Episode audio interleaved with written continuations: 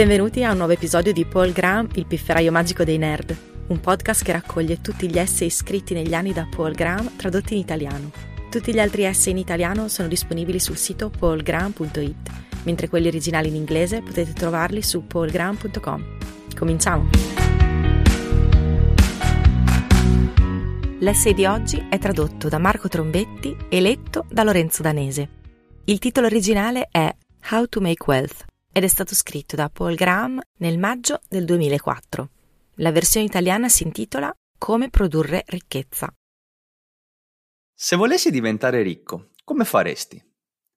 Penso che la scelta migliore sarebbe quella di avviare una startup o lavorarci. Per centinaia di anni è stato un modo affidabile per diventare ricchi. Il termine startup risale agli anni 60, ma anche se con nome diverso, non è diverso da quello che succedeva nei viaggi mercantili finanziati nel Medioevo. Le start-up solitamente riguardano la tecnologia, tanto che l'espressione startup tecnologica è quasi ridondante. Una startup è una piccola azienda che affronta un problema tecnico difficile. Molte persone si arricchiscono senza saperne molto di più. Nel baseball non devi conoscere la fisica per essere un buon lanciatore, ma credo possa essere utile per capire i principi che ne stanno alla base. Perché le start-up devono essere piccole? Una startup smetterà inevitabilmente di essere tale man mano che cresce? E perché le startup lavorano così spesso allo sviluppo di nuove tecnologie? Perché ci sono così tante startup che vendono nuovi farmaci o software e nessuna vende olio di mais o detersivo per il bucato? La proposta. Dal punto di vista economico, si può pensare a una startup come un modo per comprimere tutta la vita lavorativa in pochi anni. Anziché lavorare a bassa intensità per 40 anni, si lavora il più duramente possibile per 4 anni. Questo sforzo risulta particolarmente conveniente nel campo della tecnologia, dove lavorare velocemente dà un ottimo ritorno. Ecco una bozza della proposta economica. Se sei un buon programmatore verso i 20 anni, puoi trovare un lavoro che ti frutti circa 80.000 dollari all'anno. Quindi, in media, un programmatore di questo tipo deve essere in grado di realizzare almeno 80.000 dollari all'anno per l'azienda, solo per pareggiare i conti. Probabilmente potresti lavorare il doppio delle ore di un dipendente di una grande azienda e se ti concentrassi potresti riuscire a fare il triplo in un'ora. Dovresti ottenere almeno un altro multiplo di due semplicemente eliminando la resistenza causata dal manager mediocre che avresti in azienda. Poi c'è un altro multiplo. Quanto sei più intelligente rispetto a ciò che la tua mansione prevede? Supponiamo un altro multiplo di 3. Combinando tutti questi moltiplicatori, mi sento di affermare che potresti essere 36 volte più produttivo di quanto ci si aspetta da un lavoratore aziendale medio. Se un programmatore abbastanza bravo vale 80.000 dollari all'anno in una grande azienda, allora un programmatore intelligente che lavora sodo senza le assurdità aziendali a rallentarlo dovrebbe essere in grado di svolgere un lavoro di circa 3 milioni di dollari all'anno. Come tutti i calcoli fatti a spanne, anche questo ha molto margine. Non voglio cercare di difendere il numero preciso, ma sostengo la base del calcolo. Non sto dicendo che il moltiplicatore sia esattamente 36, ma è certamente più di 10 e raramente arriva a 100. Se 3 milioni di dollari all'anno sembrano tanti, ricorda che stiamo parlando del caso limite, il caso in cui non solo hai zero tempo libero, ma lavori così tanto da mettere in pericolo la tua salute. Le start-up non sono magiche, non cambiano le leggi della creazione di ricchezza. Rappresentano solo un punto in fondo alla curva. Qui vige una legge di conservazione. Se vuoi realizzare un milione di dollari, devi sopportare una sofferenza del valore di un milione di dollari. Per esempio, un modo per guadagnare un milione di dollari sarebbe quello di lavorare alle poste per tutta la vita e risparmiare ogni centesimo del proprio stipendio. Immagina lo stress di lavorare alle poste per 50 anni. In una startup si comprime tutto questo stress in 3 o 4 anni. Puoi ottenere uno sconto se acquisti stress in confezioni più grandi, ma non si può eludere la legge fondamentale di conservazione. Se avviare una startup fosse facile, lo farebbero tutti. Milioni, non miliardi. Se 3 milioni di dollari all'anno sembrano tanti per alcune persone, sembreranno pochi per altri. 3 milioni? Come faccio a diventare miliardario come Bill Gates? Allora, togliamo subito di mezzo Bill Gates. Non è una buona idea usare i ricchi famosi come esempio, perché la stampa scrive solo dei più ricchi e questi tendono ad essere delle eccezioni. Bill Gates è un uomo intelligente, determinato e laborioso, ma ci vuole ben altro per fare tanti soldi quanto lui. Bisogna anche essere molto fortunati. Esiste un grande fattore di casualità nel successo di qualsiasi azienda. I tizi di cui si finisce per leggere sui giornali sono quelli che sono molto intelligenti, totalmente motivati e che hanno molta fortuna. Certamente Bill è intelligente e diligente, ma si dà il caso che Microsoft sia stata anche la beneficiaria di uno degli errori più spettacolari della storia del settore, l'accordo di licenza per il DOS. Senza dubbio Bill ha fatto tutto il possibile per indurre IBM a commettere quell'errore e ha fatto un ottimo lavoro nel sfruttarlo. Ma se ci fosse stata una sola persona con un po' di cervello in IBM, il futuro di Microsoft sarebbe stato molto diverso. Microsoft in quella fase aveva poca influenza su IBM. Era in effetti un fornitore di componenti. Se IBM avesse richiesto una licenza esclusiva, come avrebbe dovuto, Microsoft avrebbe comunque firmato l'accordo. Avrebbe comunque significato un sacco di soldi per l'azienda e IBM avrebbe potuto facilmente ottenere un sistema operativo altrove. Invece IBM ha finito per utilizzare tutta la sua presenza sul mercato per dare a Microsoft il controllo del computer standard. Da quel momento Microsoft ha solo dovuto sfruttare il potenziale. Non si sono mai trovati a dover mettere a rischio l'azienda su una decisione difficile. Hanno solo dovuto giocare duro con i licenziatari e copiare prodotti più innovativi in modo ragionevolmente rapido. Se IBM non avesse commesso questo errore, Microsoft sarebbe comunque stata un'azienda di successo, ma non sarebbe cresciuta così in fretta. Bill Gates sarebbe ricco, ma sarebbe da qualche parte in fondo all'elenco di Forbes 400, con gli altri della sua età. Esistono molti modi per arricchirsi e questo saggio riguarda solo uno di essi. Questo saggio parla di come guadagnare denaro creando ricchezza e venendo pagati per questo. Esistono molti altri modi per reperire denaro, tra cui il caso, la speculazione, il matrimonio, l'eredità, il furto, l'estorsione, la frode, il monopolio, la corruzione, il lobbismo, la contraffazione e lo sfruttamento del sottosuolo. Molte delle più grandi fortune derivano da queste attività. Il vantaggio di creare ricchezza come modo per diventare ricchi non è solo il fatto che sia legale, molti degli altri metodi ora sono illegali, ma è anche che sia più chiaro e diretto. Bisogna solo creare qualcosa che la gente voglia. Il denaro non è ricchezza. Se si vuole creare ricchezza, è utile capire di cosa si tratti. Ricchezza e denaro sono cose diverse. La ricchezza è antica quanto la storia umana, molto più antica in effetti. Le formiche hanno ricchezza. Il denaro è un'invenzione relativamente recente. La ricchezza è tra i due la cosa fondamentale. La ricchezza è ciò che vogliamo. Cibo, vestiti, case, auto, oggetti, viaggi in luoghi interessanti e così via. Si può avere ricchezza senza avere denaro. Se tu avessi una macchina magica che potesse costruire una vettura a comando, cucinare la cena o preparare il bucato, o fare qualsiasi altra cosa tu voglia, non avresti bisogno di soldi mentre se tu fossi nel bel mezzo dell'Antartide, dove non c'è niente da comprare, il denaro a disposizione non importerebbe. La ricchezza è quella che vuoi, non il denaro. Ma se la ricchezza è la cosa fondamentale, perché tutti parlano di fare soldi? Una specie di scorciatoia. Il denaro è un modo per movimentare ricchezza e in genere sono interscambiabili. Tuttavia, non sono la stessa cosa e a meno che non pensi di arricchirti con la contraffazione, parlare di fare denaro può rendere più difficile capire come farlo. Il denaro è un effetto collaterale della specializzazione. In una società specializzata non puoi fare da solo la maggior parte delle cose di cui si ha bisogno. Se vuoi una patata o una matita o un posto dove vivere, devi procurartelo da qualcun altro. Come fai a convincere la persona che coltiva le patate a dartene un po'? Dandogli qualcosa che vuole in cambio ma non si può andare molto lontano scambiando le cose direttamente con le persone che ne hanno bisogno. Se produci violini e nessuno dei contadini locali ne vuole uno, come farai a mangiare? La soluzione che le società trovano, man mano che si specializzano, è di trasformare il baratto in un processo in due fasi.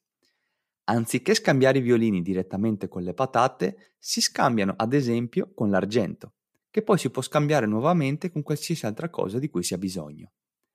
Il mezzo di scambio può essere qualsiasi cosa che sia rara e portatile. Storicamente i metalli sono stati i mezzi più comuni, ma recentemente abbiamo utilizzato un mezzo di scambio chiamato il dollaro che non esiste fisicamente. Funziona come mezzo di scambio perché la sua rarità è garantita dal governo degli Stati Uniti. Il vantaggio di un mezzo di scambio è che fa funzionare il commercio. Lo svantaggio è che tende a oscurare il vero significato del commercio. La gente pensa che quello che fa un'azienda sia far soldi. Ma il denaro è solo la fase intermedia, solo una scorciatoia per qualsiasi cosa la gente voglia. Ciò che la maggior parte delle aziende fa davvero è produrre ricchezza. Fanno qualcosa che la gente vuole. La fallaccia della torta. Un numero sorprendente di persone conserva fin dall'infanzia l'idea che esista una quantità fissa di ricchezza nel mondo. In ogni famiglia normale c'è in ogni momento una somma fissa di denaro. Ma non è la stessa cosa. Quando si parla di ricchezza in questo contesto, la si descrive spesso come una torta. Non si può ingrandire la torta, dicono i politici. Quando si parla della somma di denaro nel conto bancario di una famiglia o dell'importo disponibile per un governo dal gettito fiscale di un anno, questo è vero. Se una persona ottiene di più, qualcun altro deve ottenere di meno. Se pochi ricchi hanno tutti i soldi, ne restano meno per tutti gli altri. Questo è quello che credevo da bambino. Molte persone sembrano continuare a credere in qualcosa di simile fino all'età adulta. Questo errore di ragionamento, questa fallaccia, è solitamente presente sullo sfondo quando si sente qualcuno dire di come l'X% della popolazione abbia l'Y% della ricchezza. Se si prevede di avviare una startup, che ne sia coscienti o meno, si intende confutare la fallaccia della torta. Ciò che porta la gente a sbagliarsi in questo caso è l'astrazione del denaro. Il denaro non è ricchezza, è solo qualcosa che usiamo per movimentare la ricchezza. Quindi, anche se ci può essere in alcuni momenti specifici, come la tua famiglia questo mese, una quantità fissa di denaro disponibile per lo scambio con altre persone, per le cose che vuoi, non esiste una quantità fissa di ricchezza nel mondo. Tu puoi produrre altra ricchezza. La ricchezza è stata creata e distrutta, ma a conti fatti creata, per tutta la storia umana. Supponiamo che si possieda una vecchia auto malconcia. La prossima estate, anziché stare seduto senza far niente, potresti passare del tempo a rimettere la tua auto in condizioni ottimali. Così facendo crei ricchezza. Il mondo è, e tu in particolare sei, più ricco per l'aggiunta di una vecchia auto rimessa a nuovo. E non solo in senso metaforico. Se vendi la tua auto, otterrai di più. Nel restaurare la tua vecchia auto ti sei arricchito non hai reso nessun altro più povero. Quindi ovviamente non esiste una torta fissa. E in effetti, se la si guarda in questo modo, ci si chiede perché qualcuno dovrebbe pensare che possa essere così. I bambini sanno, senza sapere di saperlo, che possono creare ricchezza. Se hai bisogno di fare un regalo a qualcuno e non hai soldi, lo produci tu. Ma i bambini non sono capaci di creare oggetti preziosi e considerano regali fatti in casa in una categoria differente, di un valore più basso, rispetto ai regali comprati nei negozi. Una manifestazione del proverbiale è il pensiero che conta. E infatti i posaceneri grummosi che facevamo per i nostri genitori non avevano un gran mercato di rivendita. Artigiani. Le persone più propense a cogliere il fatto che la ricchezza possa essere creata sono quelle brave a produrre le cose, gli artigiani. Gli oggetti creati dalle loro mani vengono acquistati nei negozi. Tuttavia, con l'aumento dell'industrializzazione, ci sono sempre meno artigiani. Uno dei gruppi più numerosi rimasti è quello dei programmatori informatici. Un programmatore può sedersi di fronte a un computer e creare ricchezza. Un buon software è di per sé una cosa preziosa. Non esiste una produzione che possa confondere la questione. Quei caratteri digitati sono un prodotto completo e finito. Se qualcuno si sedesse e scrivesse un browser web che non facesse schifo, una bella idea tra l'altro, il mondo sarebbe molto più ricco. Tutti in un'azienda lavorano insieme per creare ricchezza, nel senso di fare cose che la gente vuole. Molti dei dipendenti, ad esempio le persone dell'ufficio personale, lavorano ben lontano dall'effettiva produzione delle cose. Non i programmatori. Loro creano il prodotto una riga alla volta. E così è più chiaro ai programmatori che la ricchezza è qualcosa che viene prodotta, piuttosto che essere distribuita come fette di torta da qualche genitore immaginario. È anche ovvio per i programmatori che esistono enormi variazioni nella velocità con cui viene creata la ricchezza. A Via Web avevamo un programmatore che era un mostro della produttività. Osservando ciò che aveva fatto in una lunga giornata, stimavo avesse aggiunto diverse centinaia di migliaia di dollari al valore di mercato dell'azienda. Un eccellente programmatore, quando va alla grande, potrebbe anche creare un milione di dollari di ricchezza in un paio di settimane. Un programmatore mediocre, nello stesso periodo, genera ricchezza zero o addirittura negativa, ad esempio introducendo bug.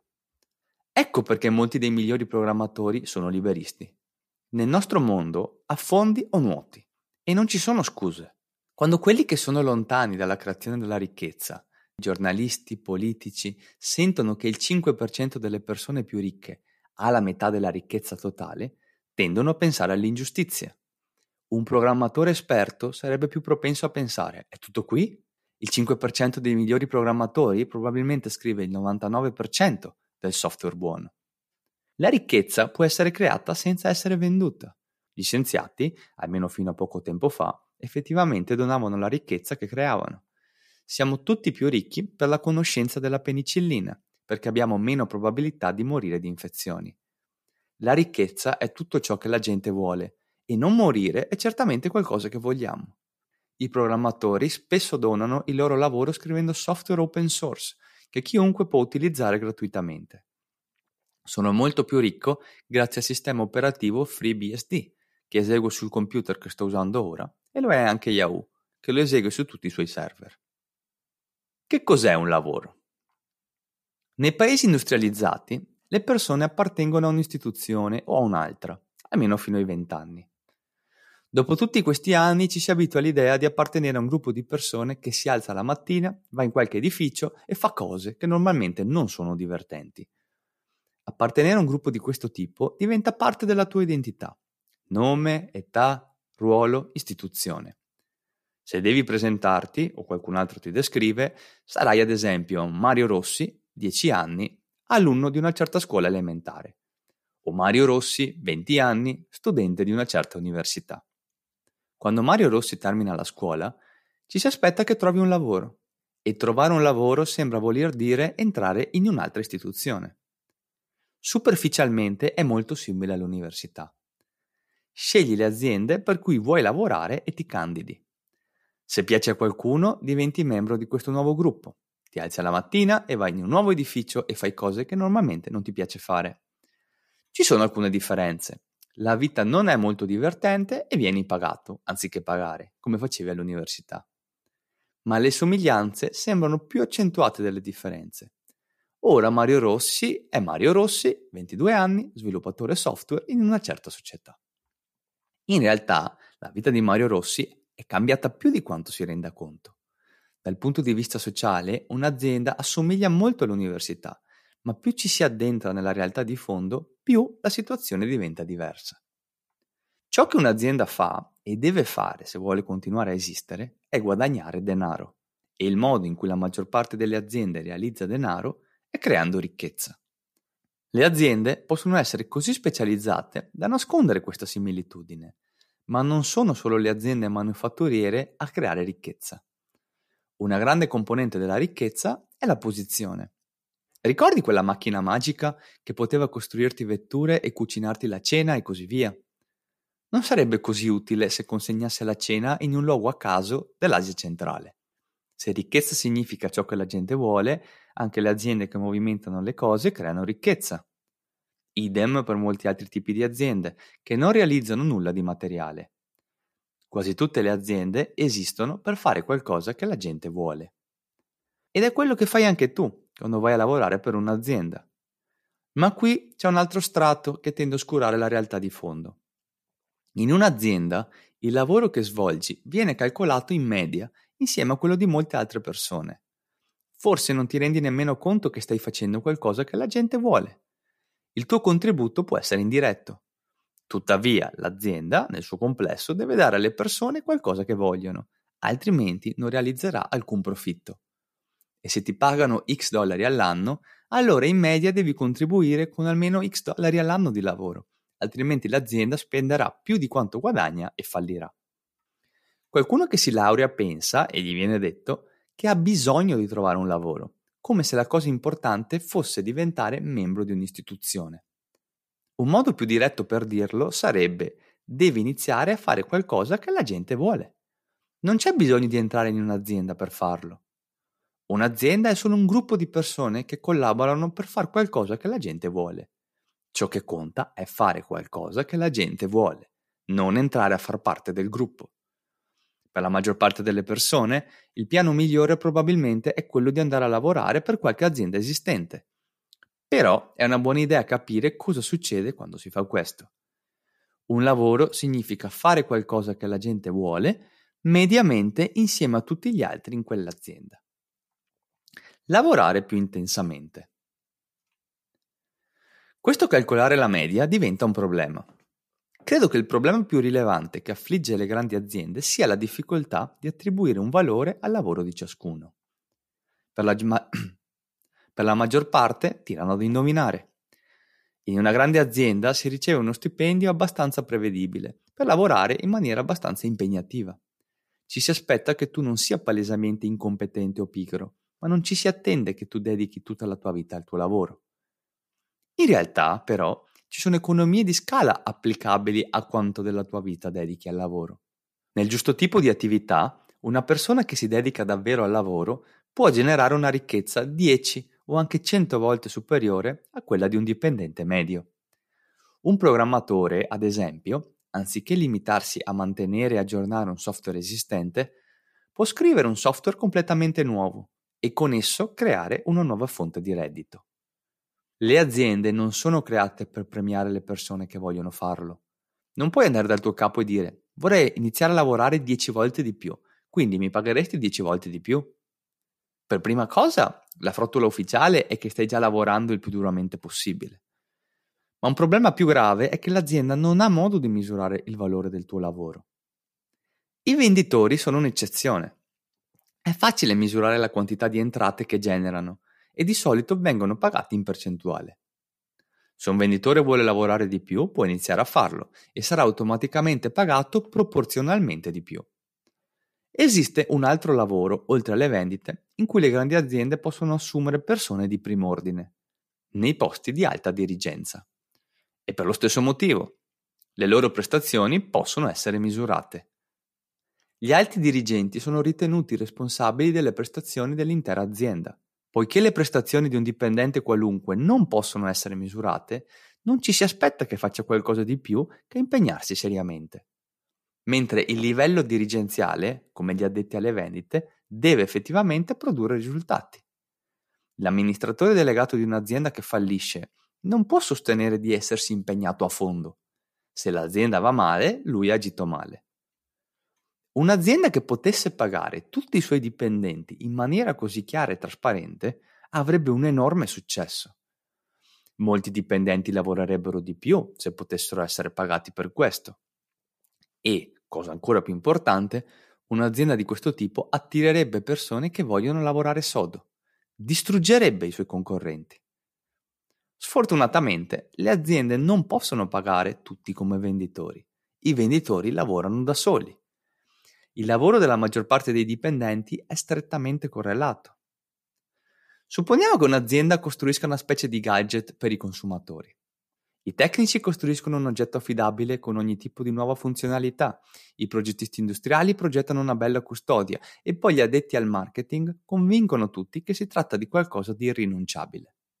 Come si fa a sapere quanta parte delle vendite dell'oggetto è dovuta agli sforzi di ciascun gruppo?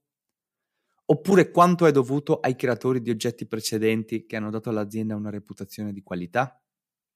Non c'è modo di districare tutti i loro contributi. Anche se si riuscisse a leggere la mente dei consumatori, si scoprirebbe che questi fattori sono tutti indistinti. Se si vuole andare più velocemente, è un problema avere il proprio lavoro intricato con quello di un gran numero di altre persone. In un gruppo numeroso il tuo rendimento non è misurabile separatamente e il resto del gruppo ti rallenta. Misurazione e leva. Per diventare ricchi occorre trovarsi in una situazione con due cose, misurazione e leva. Devi essere in una posizione in cui le tue prestazioni possano essere misurate, o non c'è modo di essere pagati di più facendo di più. E devi avere leva, nel senso che le decisioni che assumi devono poter avere un grande effetto. La misurazione da sola non è sufficiente. Un esempio di lavoro con misurazione ma senza leva è il confezionamento in un'azienda che usa il lavoro a cottimo.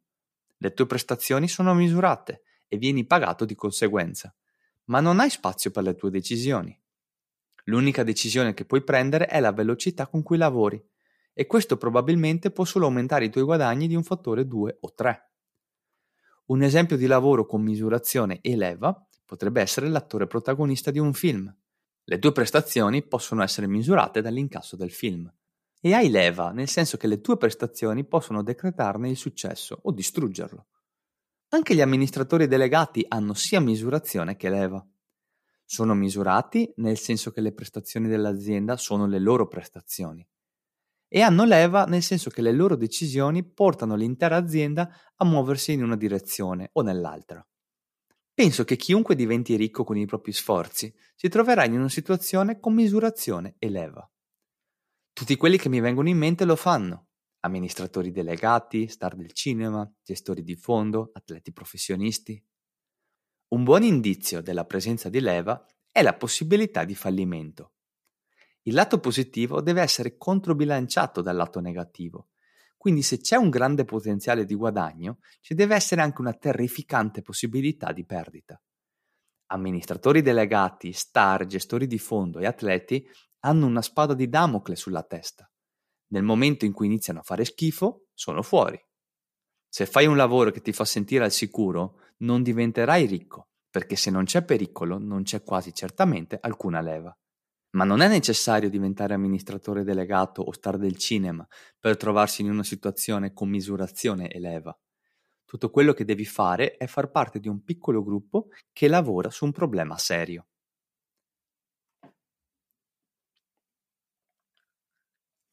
Piccolezza uguale misurazione.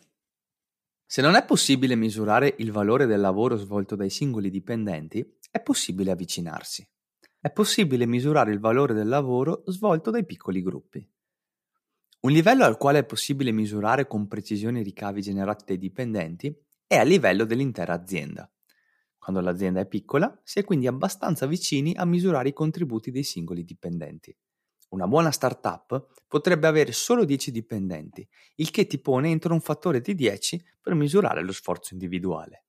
Avviare o entrare a far parte di una startup è quindi quanto di più vicino la maggior parte delle persone può arrivare a dire al proprio capo voglio lavorare 10 volte di più, quindi per favore pagami 10 volte di più. Esistono due differenze. Non lo dice al tuo capo, ma direttamente ai clienti, per i quali il tuo capo è solo un sostituto dopo tutto. E non lo fai personalmente, ma insieme a un piccolo gruppo di altre persone ambiziose. Sarà, di norma, un gruppo. Tranne che in qualche tipo di lavoro insolito, come recitare o scrivere libri, non si può essere una società di una sola persona. E sarà meglio che le persone con cui lavori siano brave, perché il tuo lavoro sarà calcolato in media con il loro. Una grande azienda è come una gigantesca galea guidata da mille vogatori. Due cose riducono la velocità dell'imbarcazione. Una è che i singoli vogatori non vedono alcun risultato da lavorare più duramente.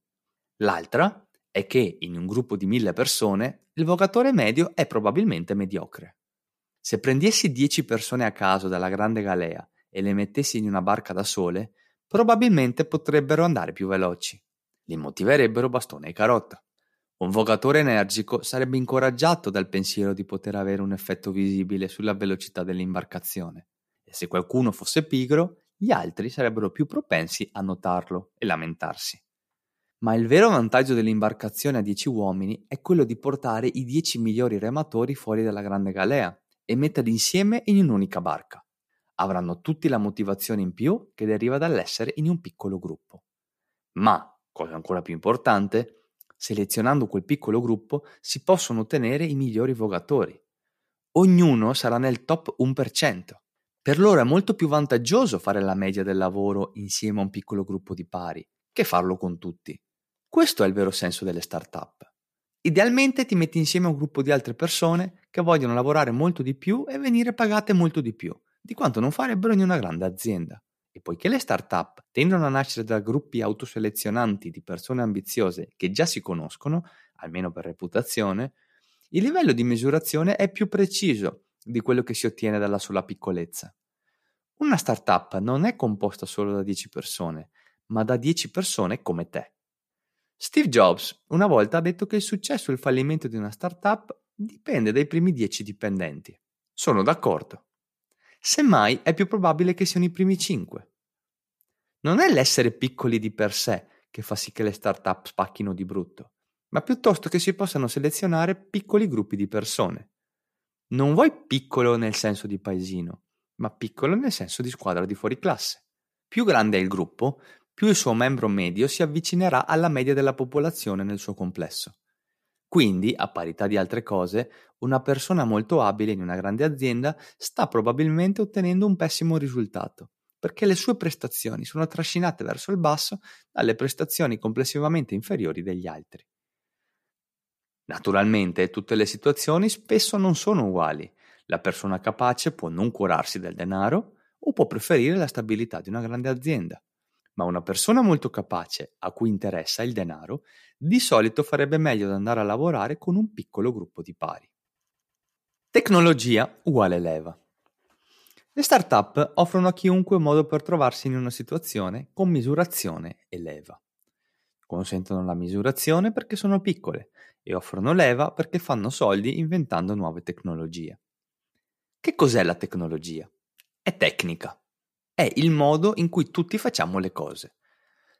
E quando si scopre un nuovo modo di fare le cose, il suo valore viene moltiplicato per tutte le persone che lo usano. È la proverbiale canna da pesca, non il pesce. Questa è la differenza tra una startup e un ristorante o un barbiere. Friggi le uova o tagli i capelli a un cliente alla volta. Ma se risolvi un problema tecnico che sta a cuore a molte persone, aiuti chiunque utilizzi la tua soluzione. Questa è la leva. Se si osserva la storia, sembra che la maggior parte delle persone che si sono arricchite creando ricchezza l'abbiano fatto sviluppando nuove tecnologie. Non puoi friggere uova o tagliare capelli abbastanza velocemente.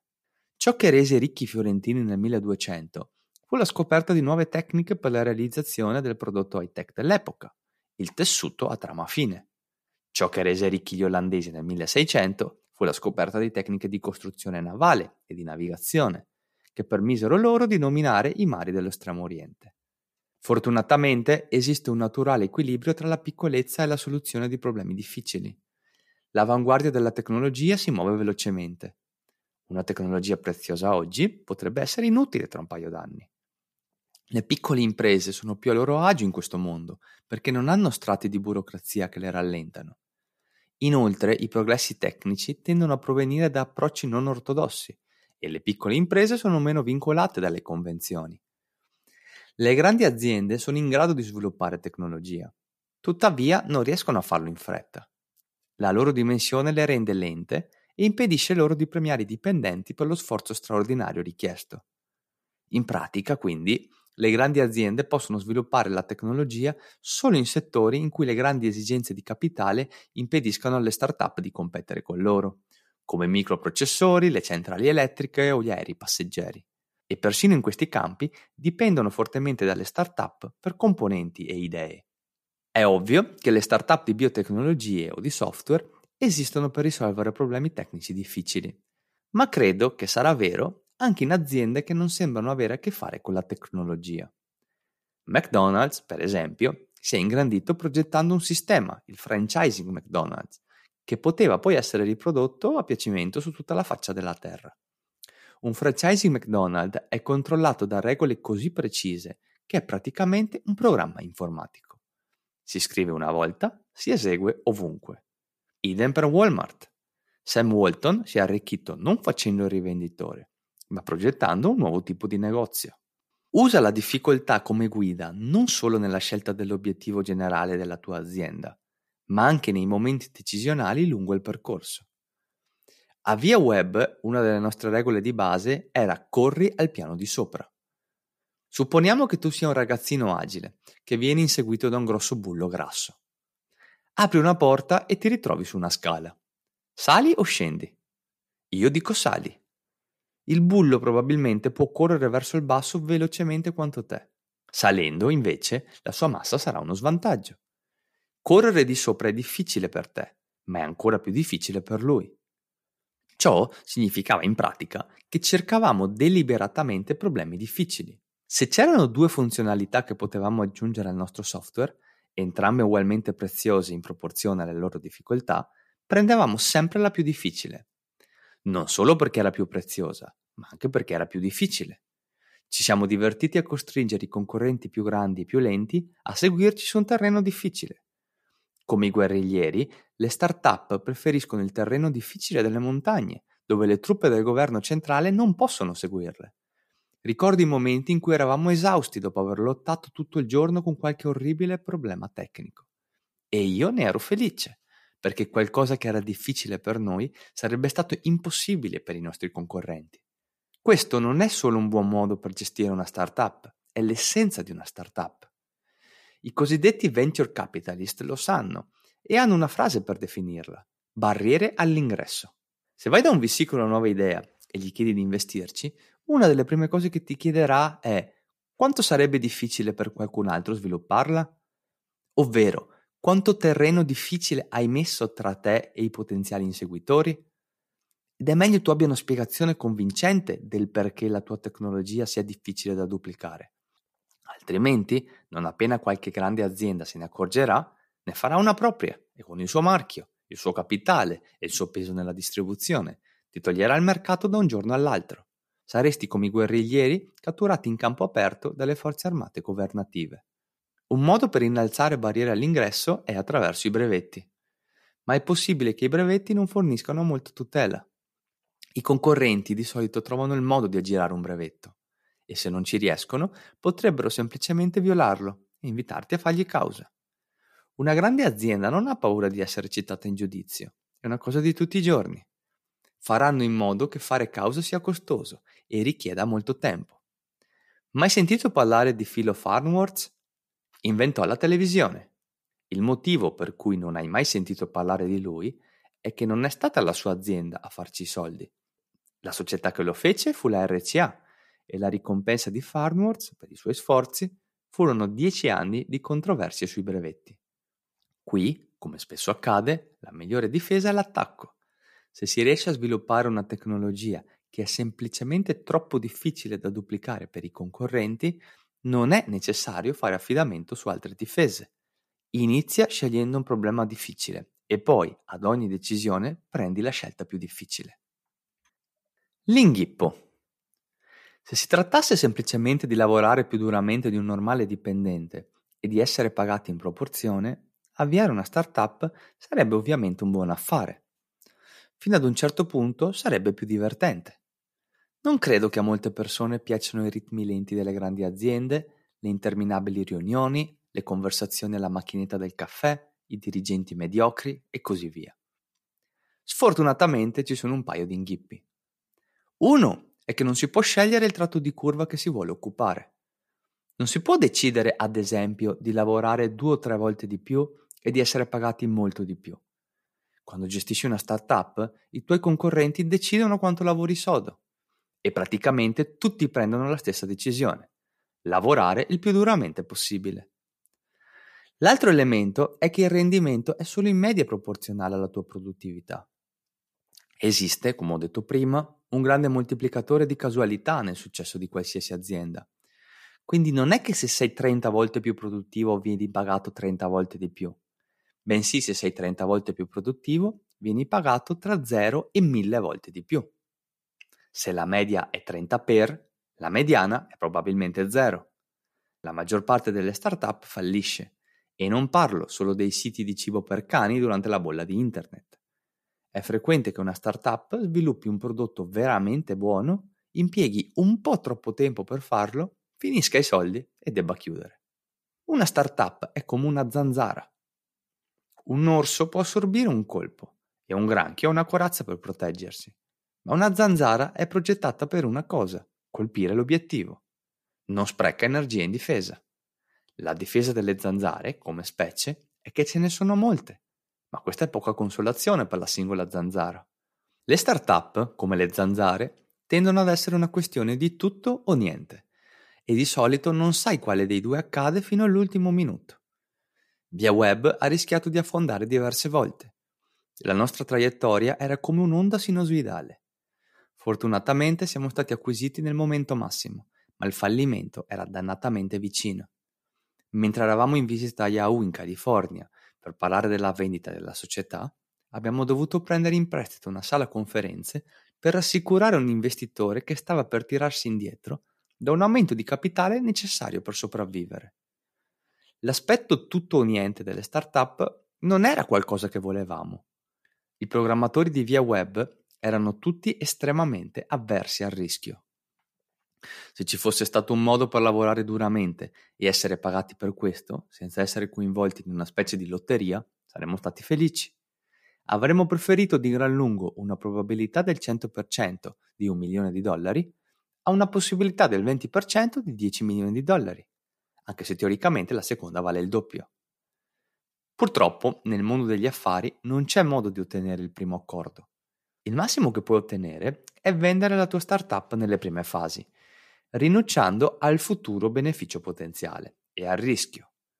Una ricompensa minore ma garantita. Abbiamo avuto la possibilità di farlo e stupidamente, così pensavamo allora, ce la siamo lasciata sfuggire. Dopodiché siamo diventati comicamente desiderosi di vendere. Per qualche anno, se qualcuno esprimeva la minima curiosità su via web, cercavamo di vendergli l'azienda. Ma non c'erano acquirenti, quindi dovevamo continuare. Sarebbe stato un affare comprarci in una fase iniziale, ma le aziende che fanno acquisizioni non sono alla ricerca di fare affari. Un'azienda abbastanza grande da acquisire startup sarà abbastanza grande da essere piuttosto conservatrice e all'interno dell'azienda le persone responsabili delle acquisizioni saranno tra le più conservatrici, perché probabilmente sono tipi da business school che sono entrati in azienda tardi. Preferirebbero pagare più del dovuto per una scelta sicura. Quindi è più facile vendere una startup già affermata, anche a fronte di un prezzo elevato, che una startup in fase iniziale. Ottenere utenti. Penso sia una buona idea farsi comprare, se si riesce. Gestire un'azienda è diverso dal crescerne una. Meglio lasciare che una grande azienda prenda il controllo una volta raggiunta la quota di crociera. È anche finanziariamente più saggio, perché la vendita consente di diversificare. Cosa penseresti di un consulente finanziario che investisse tutti i beni del suo cliente in un unico titolo e in più volatile? In effetti, gli acquirenti presumono che i clienti sappiano chi ha la migliore tecnologia. E questo non è così stupido come sembra. Gli utenti sono l'unica vera prova che hai creato ricchezza. La ricchezza è ciò che la gente vuole e se la gente non sta usando il tuo software, forse non è solo perché non sei bravo nel marketing. Forse è perché non hai fatto quello che le persone volevano. I venture capitalist hanno una lista di segnali di pericolo da tenere d'occhio in cima alla lista c'è l'azienda gestita da smanettoni che sono ossessionati dal risolvere interessanti problemi tecnici, invece di rendere felici gli utenti. In una startup non si cerca solo di risolvere i problemi, si cerca di risolvere problemi che stanno a cuore agli utenti. Quindi penso che si dovrebbe fare il test agli utenti, proprio come fa chi acquisisce. Considera una startup come un problema di ottimizzazione, in cui le prestazioni vengono misurate in base al numero di utenti. Chiunque abbia cercato di ottimizzare il software sa che la chiave è la misurazione. Quando si cerca di indovinare dove il programma è lento e cosa lo renderebbe più veloce, si sbaglia sempre. Il numero di utenti potrebbe non essere il test perfetto, ma sarà molto vicino. È ciò che sta a cuore a chi acquisisce. È da questo che dipendono i ricavi. È ciò che rende infelici i concorrenti. È ciò che colpisce i giornalisti e i potenziali nuovi utenti. Sicuramente è un test migliore delle tue nozioni a priori su quali sono i problemi importanti da risolvere, a prescindere da quanto tu sia tecnicamente abile. Tra le altre cose, considerare una startup come un problema di ottimizzazione ti aiuterà a evitare un'altra trappola di cui i VC si preoccupano, e giustamente. Ci vuole molto tempo per sviluppare un prodotto. Ora possiamo riconoscerlo come qualcosa che i programmatori sanno già evitare, un'ottimizzazione prematura. Lancia una versione 1.0 il prima possibile. Fino a quando non hai utenti da misurare, stai ottimizzando sulla base di congetture. La cosa da tenere d'occhio in questo caso è il principio di fondo che la ricchezza è ciò che la gente vuole. Se hai intenzione di arricchirti creando ricchezza, devi sapere cosa vuole la gente. Sono davvero poche le aziende che si preoccupano di rendere felici i clienti. Quante volte entri in un negozio o chiami un'azienda al telefono con una sensazione di angoscia? Quando senti la tua chiamata importante per noi, per favore resta in linea. Pensi, beh, ora andrà tutto bene? Un ristorante può permettersi di servire qualche volta la cena bruciata, ma nella tecnologia si cucina un'unica cosa ed è quello che mangiano tutti. Così qualsiasi differenza tra ciò che la gente vuole e ciò che tu consegni si moltiplica. Soddisfi o irriti i clienti a livello globale. Più ti avvicini a ciò che vogliono, più ricchezza generi. Ricchezza e potere. Produrre ricchezza non è l'unico modo per diventare ricchi. Per la maggior parte della storia umana non è stato neppure il più comune. Fino a pochi secoli fa, le principali fonti di ricchezza erano le miniere, gli schiavi e i servi, la terra e il bestiame, e gli unici modi per acquisirli rapidamente erano l'eredità, il matrimonio, la conquista o la confisca. Naturalmente, la ricchezza aveva una cattiva reputazione. Due cose sono cambiate. La prima è stata lo Stato di diritto. Per gran parte della storia dell'umanità, se in qualche modo si accumulava una fortuna, il sovrano e i suoi scagnozzi trovavano un modo per rubarla. Ma nell'Europa medievale accadde qualcosa di nuovo. Una nuova classe di commercianti e produttori cominciò a raggrupparsi nelle città. Insieme riuscirono a resistere al signore feudale locale. Quindi, per la prima volta nella nostra storia, i bulli hanno smesso di rubare i soldi del pranzo ai nerd. Questo fu naturalmente un grande incentivo e forse la causa principale del secondo grande cambiamento, l'industrializzazione. Molto è stato scritto sulle cause della rivoluzione industriale, ma certamente una condizione necessaria, se non sufficiente, era che le persone che avevano fatto fortuna potessero godersela in pace. Una prova è ciò che è accaduto ai paesi che hanno cercato di tornare al vecchio modello, come l'Unione Sovietica, e in misura minore la Gran Bretagna, sotto i governi laburisti degli anni 60 e dei primi anni 70. Togli l'incentivo della ricchezza e l'innovazione tecnica si ferma. Ricorda cos'è una startup economicamente. Un modo di dire voglio lavorare più velocemente. Anziché accumulare denaro lentamente, ricevendo uno stipendio regolare per 50 anni, voglio farla finita il primo possibile. Quindi i governi che ti vietano di accumulare ricchezza stanno di fatto decretando che tu lavori lentamente. Sono disposti a farti guadagnare 3 milioni di dollari in 50 anni, ma non sono disposti a farti lavorare così tanto da poterlo fare in due. Sono come il capo aziendale da cui non puoi andare e dire voglio lavorare 10 volte di più, quindi per favore pagami 10 volte di più, tranne per il fatto che questo non è un capo a cui puoi sfuggire fondando una tua azienda. Il problema di lavorare lentamente non è solo che l'innovazione tecnica avviene lentamente, è che tende a non accadere affatto. È solo quando sei intenzionalmente alla ricerca di problemi difficili, come modo per usare la velocità al massimo vantaggio, che intraprendi questo tipo di progetto. Sviluppare nuove tecnologie è una rottura di scatole. È, come ha detto Edison, l'1% ispirazione e il 99% sudorazione. Senza l'incentivo della ricchezza nessuno vuole farlo. Gli ingegneri lavoreranno comunque su progetti sexy come aerei da combattimento e razzi lunari per stipendi ordinari, ma tecnologie più banali come le lampadine o i semiconduttori devono essere sviluppate da imprenditori. Le start-up non sono qualcosa che è successo nella Silicon Valley negli ultimi vent'anni. Da quando è diventato possibile arricchirsi creando ricchezza, tutti coloro che l'hanno fatto hanno usato essenzialmente la stessa ricetta, misurazione e leva, dove la misurazione deriva da lavorare con un piccolo gruppo e la leva dallo sviluppo di nuove tecniche. La ricetta era la stessa a Firenze nel 1200 come lo è oggi a Santa Clara. Comprenderlo può aiutare a rispondere a una domanda importante. Perché l'Europa divenne così potente? Si trattava della geografia dell'Europa, gli europei erano in qualche modo superiori dal punto di vista razziale? Era la loro religione? La risposta, o almeno la causa immediata, Può essere che gli europei hanno cavalcato sulla cresta dell'onda di una nuova potente idea, permettere a chi ha fatto un sacco di soldi di mantenerli. Una volta che è consentito, le persone che vogliono arricchirsi possono farlo generando ricchezza anziché rubarla. La crescita tecnologica che ne deriva si traduce non solo in ricchezza, ma anche in potenza militare.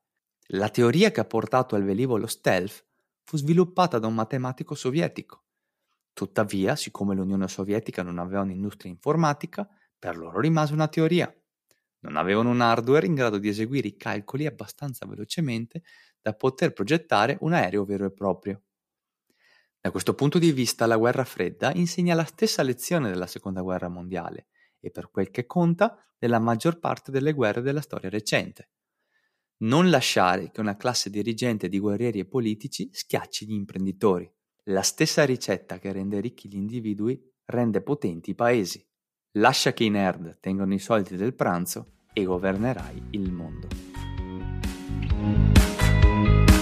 Grazie per aver ascoltato questa puntata di Paul Graham, il pifferaio magico dei nerd. Trovate tutti gli articoli di Paul Graham tradotti in italiano su paulgraham.it e gli originali in inglese su paulgraham.com. Alla prossima!